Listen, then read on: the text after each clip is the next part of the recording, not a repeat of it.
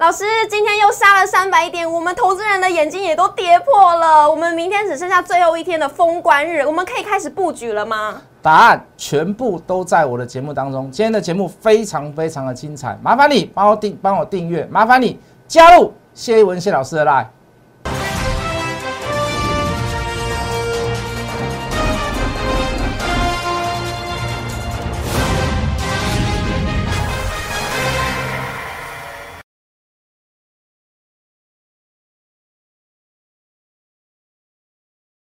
欢迎收看《决战筹码》，我是主持人 Coco。在节目一开始呢，先请大家加入老师的 Light 跟 Telegram， 里面都会有盘中资讯，从美股连接到台股，整个大盘方向老师都会告诉我们。最重要的是哪些个股是危险的，我们要避开，老师都会在 Light 跟 Telegram 里面都会告诉我们。接下来看一下我们今天的台股，今天开盘是开在一万七千八百九十点，中场收在一万七千七百零一点，跌两百八十七点。而昨天留下了长长的下影线之后，午盘过后是翻红，大家都说这个是定海神针。而美股呢也是同样的出现了定海神针，但今天的台股杀盘加重，电金船全面都都是走弱的，重挫超过三百点，也是跌破了昨天的最低点。那柜买指数呢，虽然是收黑，但是呢没有跌破昨天的低点。那面对明天的封关日，那过往的封关日呢，八成都是收红过年的。老师可以帮我们沙盘推演一下吗？我们赶快来交给资深分析师，同时也是筹码专家谢一文谢老师，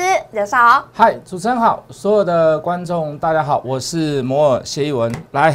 昨天美股大跌，其实昨天我大概两点睡啦。嗯，我看到开盘杀八百，然后这个盘中杀到一千，吼，真的是也是为大家而紧张，当然也是为我的会员而紧张。是，好，毕竟我们手上还是有多单嘛。好，但是大家就是说不要过分的恐惧啊，这个恐惧点在于哪里？就是大家一听到战争就会很害怕，哦、真的。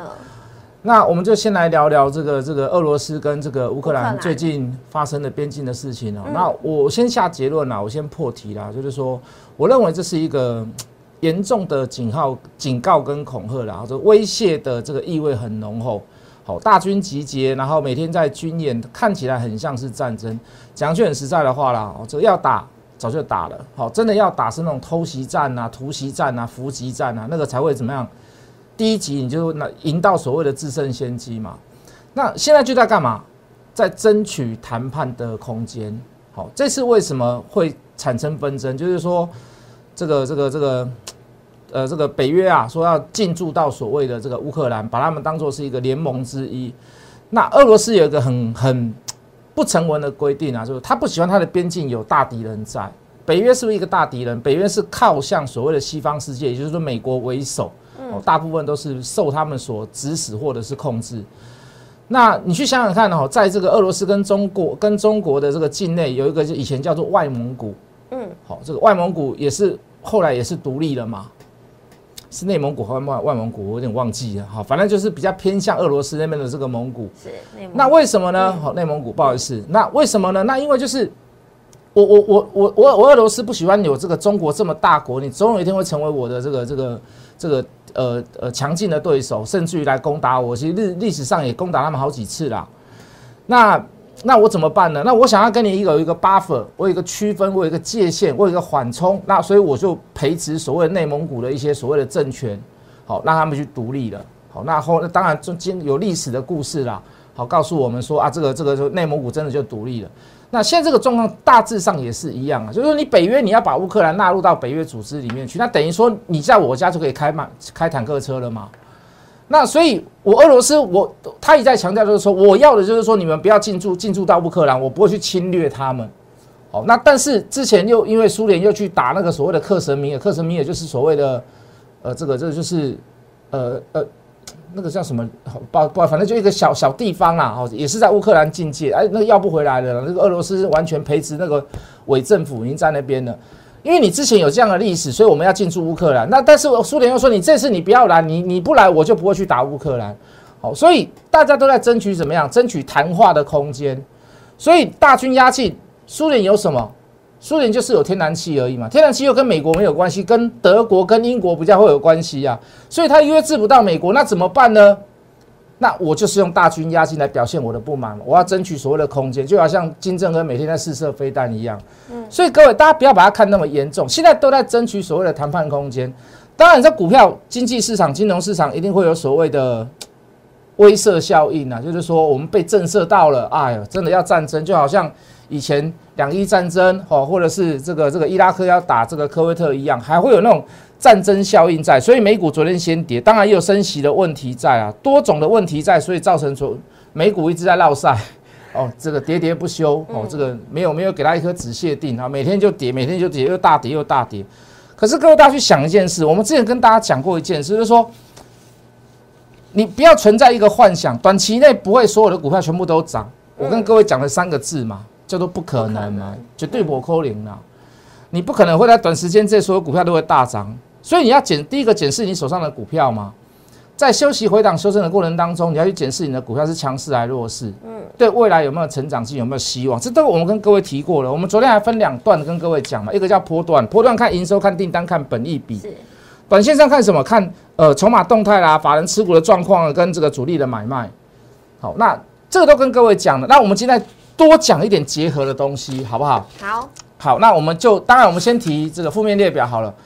什么股票不能买 ？Coco， 你知道什么股票不能买吗？会被影响的股票不能买。当然啦、啊，嗯、你比如说升息好了嘛，我们还是用金融市场正规的市场来讲啊，升息好了，升息银行要升息。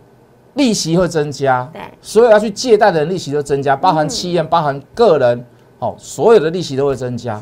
第一个会影响到的是什么？我们台湾也有未来如果要升息，除了美国升息我们跟风以外，第二个目标是什么？第二个目的是什么？房子，打房。为什么打房呢？因为年轻人不满意，嗯、买不起房。说一句很实在的话，房价高没有人喜欢。虽然我有房子，为什么？因为我有小孩嘛，未来他们买不起房子。没有一个国家需要需要高房价啦。可是我发现很多人都住套房，在股市里面。股票市场，开玩笑。我告诉各位，连房你在房地产房地产市场，很多年轻人套房都买不起。哦，这是这是国家之悲啦。说一句很实在的话，嗯、所以央行未来要升息的第二目的在于哪里？一定是什么？一定是打，一定是打房。是。所以各位对照到股市里面，银建股要不要买？不要升息，第一个你首要你要最有利的就是金融股，嗯，最不利的就是什么？就是营建股，这是天平的两头，没有办法，好不好？这是没有办法的事，好，所以营建股要不要碰？要不要买？升息了，你就知道要升息了，你还要去买营建股，所以你手上有营建股的人，你要干嘛？很简单嘛，对不对？不用我教，嗯，如果你选到什么好的营建的标的股票，你要不要去看它？尽量不要去看它嘛。就这么简单，因为为什么升息不会是升一天两天，不会升那个一次一码两码啦，要升就是连续好几年啦。我可以不升啊，我可以维持在这个利率，但是我迟早我的心态未来还是升的，只是我这一次不升而已。嗯，那在这样的环境之下，你要去买营建股吗？当然不要嘛。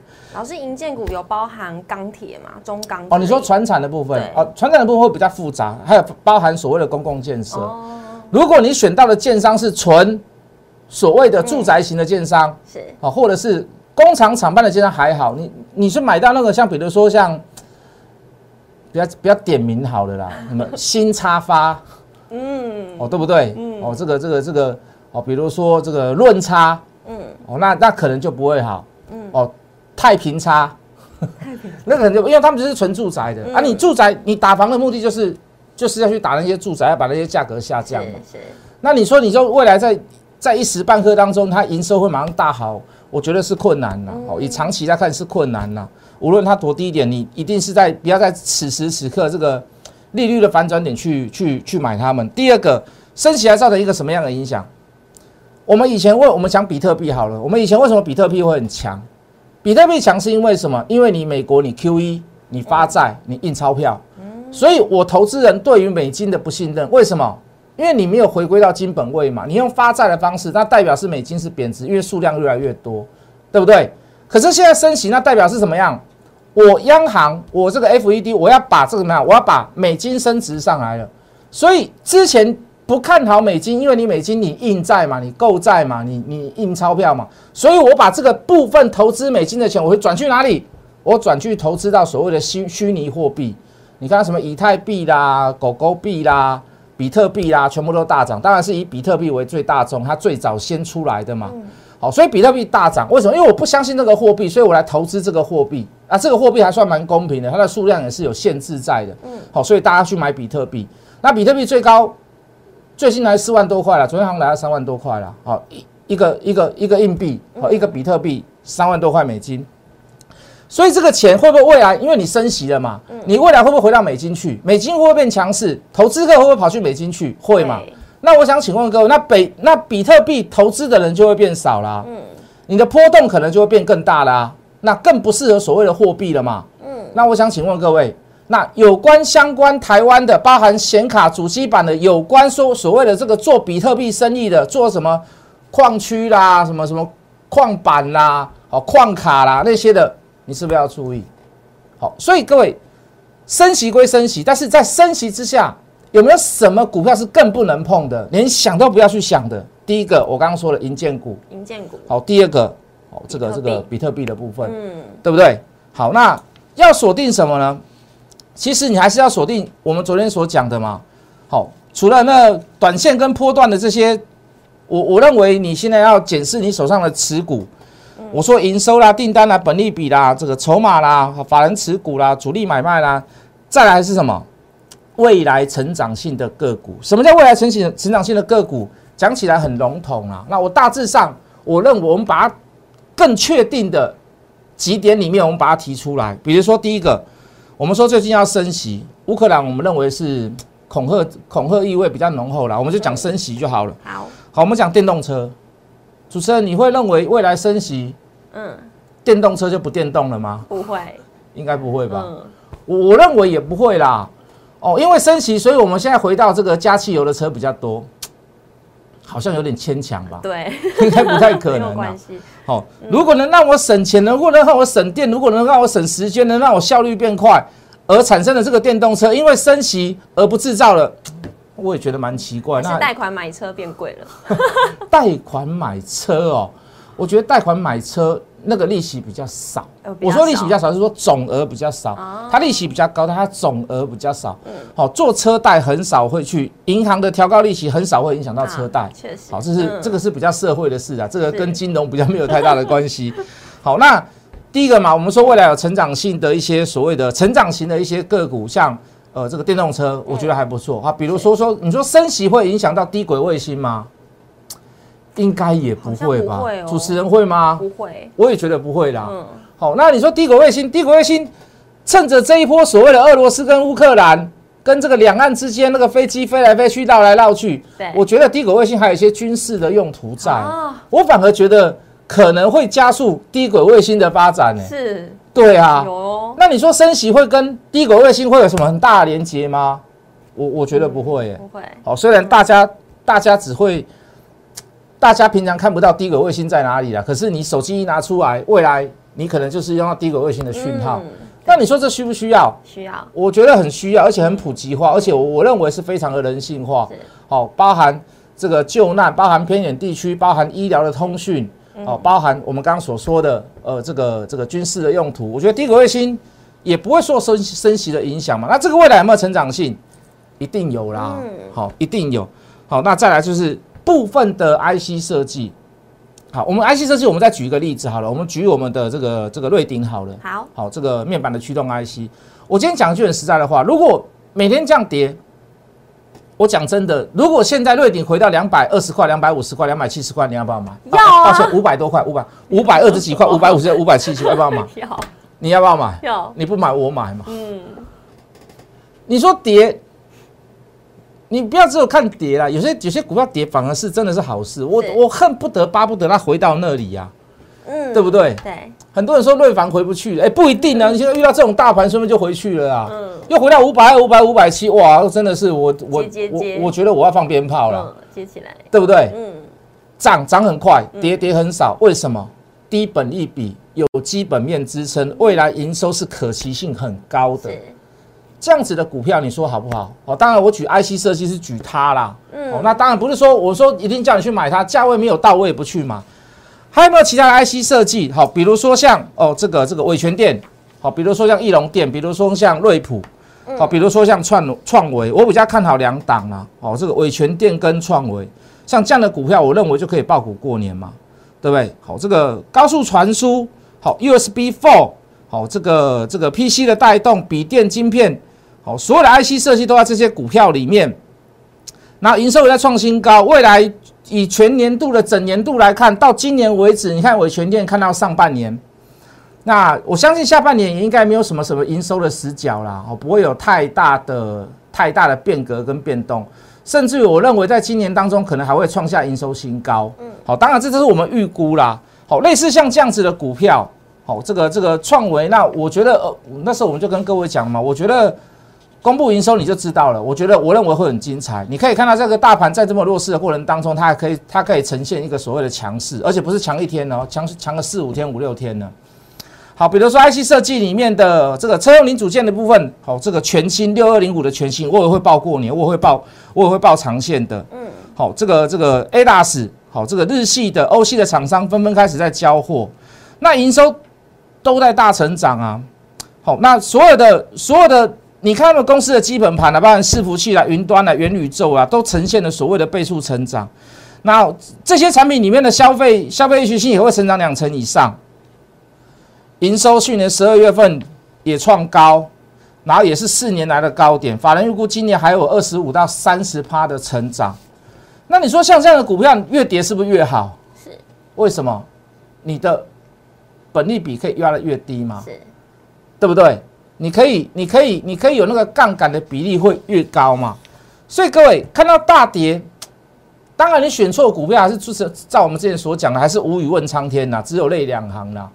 但是就是要看你的眼光嘛，你要朝什么方面去去做去做所谓的持股研究。是。那无论如何啦，如果你手上还有持股，你这个也摸不着头绪，你也不知道该怎么办，那你就加入我们的 Light。是。好，你来问我们问题。老师，你刚刚有提到低本益比嘛，对不对？是。那像因为以雅股来说，台股其实真的是算蛮强的。嗯、那因为台股算是低本益比，那有没有可能外资年后之后就回补了呢？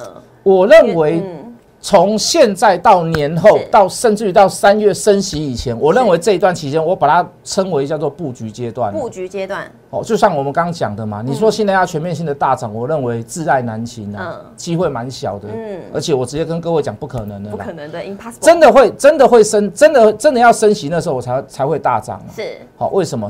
对，所有的东西都确定了。你现在一每天喊，每天喊，就在消耗那个滞后的力量。哦，哦，那这个金融市场我们常常看见呐、啊，是我们常看到就是，哎、欸，怎么为什么前面跌，后面反而不跌？事情发生了反而不跌。是，哦、我认为这个机会蛮大的。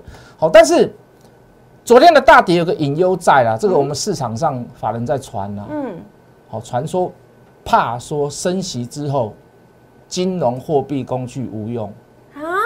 就美国了，当然我觉得这是多虑啦，嗯，我觉得这是多虑啦，好、哦，所以昨天杀得特别深，嗯、是，好、哦，这个我我我现在所讲的绝对是你市场上听不到的东西，对，好、哦，因为以综合评估下，有些法人预估出来说，美国现在目前的经济有点失控，是，好、哦，就是说未来你真的要升息，你要好一段时间才会恢复，那甚至于是有人说是短暂性的无效用，好、哦，但是无论如何啦，我是没有看那么看那么悲观啦、啊。嗯，我认为金融金融市场对金呃这个金融市场对经济的控制来讲，货币市场还是有用的。好、哦，这个这个凯因斯大家应该都学过，好、哦，经济学里面的凯因斯。那我认为我认为这个就大家不要太太担心这样的事情。好、哦，反而你去看，我还是强调一些事。好、哦，比如说，哎、啊，我们进电脑好了，进电脑好了。好，这个是大盘。嗯。好，我们来看，好、哦、像这样的股票横向整，你看哦。大盘很弱哦，它持续表示强势表，它没有往上拉，它强势表态。他说的，我说的表态不是往上拉，是横向整理、上下整理、上下整理。遇到这样的股票，你要去找它未来有没有后面的故事。那我帮你找到了这一档，我刚刚讲的这一档，这一档其实就是这个六二零五的这个这个这个这个全新啊。好，那你可以看到横向整理，大量区突破，哎、欸，突然又拉回来，为什么？因为大盘大跌嘛，不用急于在表现嘛。啊，最近也回档连续三天了。嗯，好，我认为在今年来讲，就营收来讲会多点开花啦。那趁现在量缩拉回之时，好，甚至于来到这个平台附近，我认为都是一个很好的出手点。好，我认为都是一个很好的出手点，大家可以参考啦。是，好，二四三六是看起来有一点，看起来更低啦。好，可是各位大家不要忘记一件事，在量缩的过程当中缩脚，大盘破底它没有破底，大盘破前低它没有破前低。好，那这也是一个很大的一个 V 转讯号，哦，很大的一个 V 转讯号。那呃，就上市来看，其实就是应该要反转了。可是你可以看到，为什么？因为大盘在弱，所以它跟着延续杀下，可是差没有多少，是差不三趴五趴，所以大致上这里就是一个吃货进货点，好吧？大家大家，我这种股票我都会留过年呐、啊，嗯，好，所以大家还是可以注意，持续注意。第一个我的节目，第二个加入我谢一文谢老师的 LINE， 然后不定期的送好东西、好资料给各位，好，都是有所本的，好不好？嗯、我们时间交给主持人。是没错，今天节目真的非常的精彩，我们从社会面又聊到政治，又聊回了股市，真的是感谢老师今天精彩的解析，在我们过年之前呢得到这么多的资讯，还有的市场上在传的一些谣言，老师今天都帮我们做解答了。那如果各位投资朋友呢，你对于你手中的持股还是有一些疑问，不知道该怎么操作，我到底该报还是要该调节的，赶紧加入老师 Light， 老师都非常有耐心会回答各位投资朋友，让我们呢一起在升息之前赶快快做好这个布局阶段吧。那今天决战各个筹码就到这边喽，明天见，拜拜。立即拨打我们的专线零八零零六六八零八五零八零零六六八零八五摩尔证券投顾谢逸文分析师。本公司经主管机关核准之营业执照字号为一一零金管投顾新字第零二六号。新贵股票登录条件较上市贵股票宽松，且无每日涨跌幅限制。投资人应审慎评估是否适合投资。本公司与所推介分析之个别有价证券无不当之财务利益关系。本节目资料仅供参考，投资人应独立判断、审慎评估并自负投资风险。